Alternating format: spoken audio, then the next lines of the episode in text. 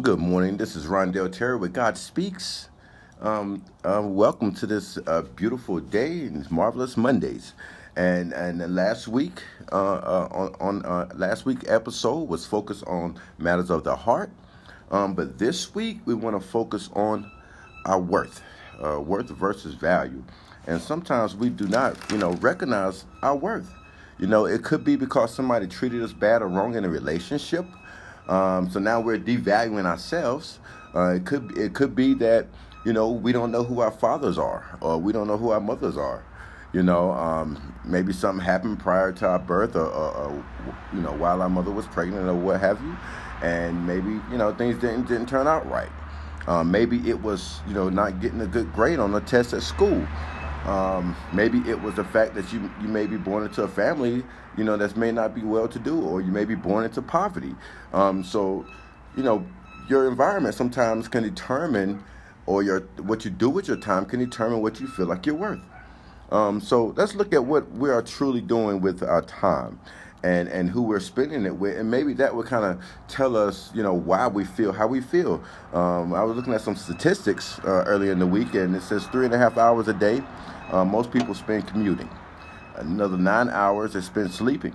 Um, five and a half hours they spend watching TV, socializing, and exercising, uh, and doing some religious activities. As far as religious activities, the younger generation, um, I saw that they spend 39% daily on religious activities, 18% weekly on religious activities, another 7% monthly on religious activities, and uh, right, right around 36% uh, say that they don't spend any time on religious activity. So, in conclusion, we spend about 10% of our time with God.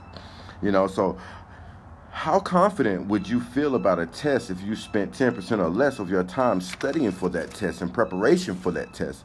You know, um, how confident would you feel, you know, about how you're going to do on that test? And, and you know, it, for me, in my experience, um, when I only spent 10%, 15%, 20% of my time uh, in preparation for a test, you know, not considering, you know, that, you know, I, hey, I need to spend, you know, I should have spent a couple of extra hours or what have you, you know. Um, in my experience, I didn't do very well.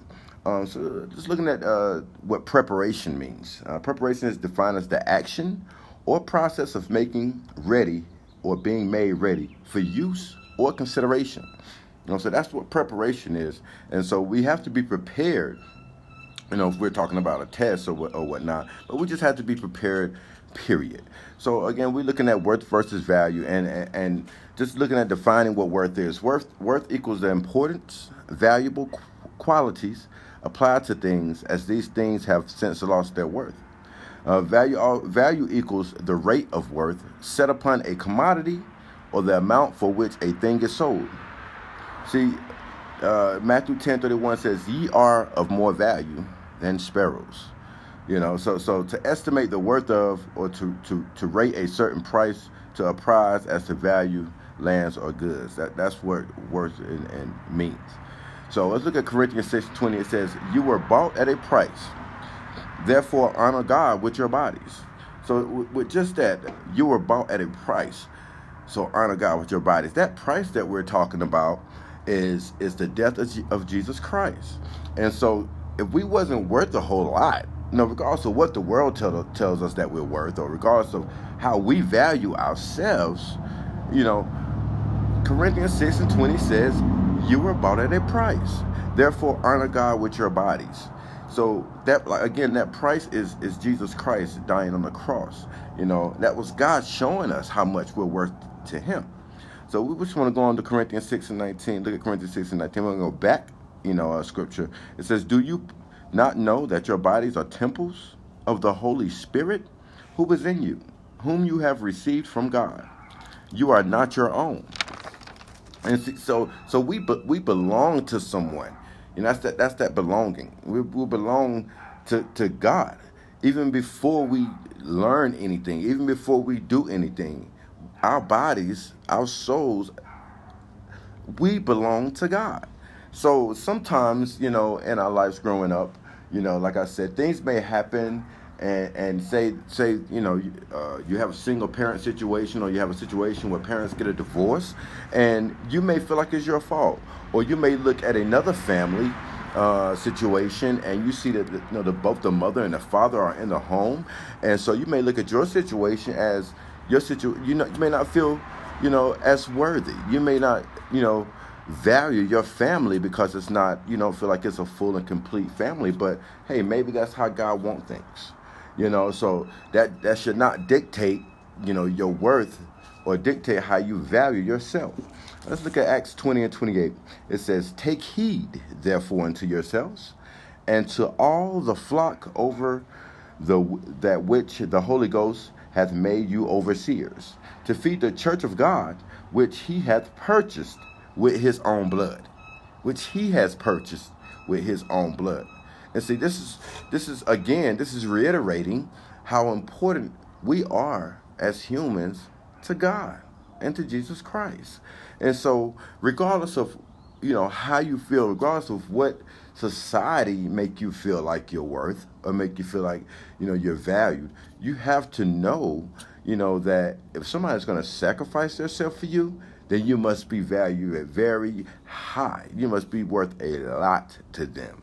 You know, so I, you know, for me, in my experience, this time I've been depressed about things, times that I've lost jobs, and I didn't feel like I was worth very much. It's because I wasn't putting value on myself because I wasn't saying, okay, well, I belong to God. So if I know I belong to God, I know He's going to take care of me. You know, and so people you know, society will make you feel like less than, you know, because of a situation, you know, because of the type of control they may have over you in the natural. But just know that God has you in the spiritual. You know, He's the King of Kings. So if I'm an heir to, to you know, if I'm, I'm an heir of, of God and Jesus Christ, then that in itself is value in that. So we're going to keep going on to 1 Samuel 16 and 7. It says, But the Lord said to Samuel, do not look on his appearance or on the height of his stature, because I have rejected him. For the Lord sees not as man sees. Man looks on the outward appearance, but the Lord looks on the heart. See, God judges us based off of what's in our heart, based, based off of those desires that are in our heart. That's how we judge. That's how that's how we're looked at. You know, that's how we're perceived. It's not about how how many uh, you know if we don't have the nicest clothes or how many houses we can buy or if we live in a big house in a nice neighborhood or if we drive you know the newest car. God looks at the inside of our hearts. You see the heart represents the most fertile part of something and it's where the desire is born and that's how god values us. He values what's in our heart you know? So we're going to look at first peter 1 and 18 it says knowing that you were ransomed from the from the feudal ways inherited from your from your forefathers, not with perishable things such as silver or gold. And see, back in the day, um, back during these times, back during the, biblical times, silver and gold was very, very valuable. So if you're being compared to silver or gold, you know, uh, uh, uh if that's what your life being compared to, silver and gold, back then, that's that was like the most uh, uh, uh, that was that was like an, a great asset you know uh, to have silver and gold. So if you're being compared to silver and gold that should tell you something about who you really are to god. See although god values us we don't always recognize what you know true value and true worth is. You know if we look at the story of the, the young rich ruler in matthew 19 and 16 it says jesus said to him if you want to be perfect Go sell what you have and give to the poor, and you will have treasure in heaven. And come follow me. You know, and so the young man thought about that thing. He said, "Well, I supposed to." this this this this person was, you know, in biblical times was rich, super rich, you know. And God said, "Give everything up that you have, and come follow me." God wanted to know what was in his heart, what he truly desired what was in his heart. And, and, and so the, the man, his response, excuse me, it says in verse 22 But when the young man heard that saying, he went around sorrowful, for he had great possessions.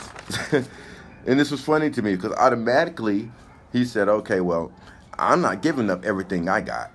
And the reason being because he was putting value on the natural things. He wasn't putting value on the fact that God was saying, Hey, I will give you all the treasures of heaven. I will give you everything that you need.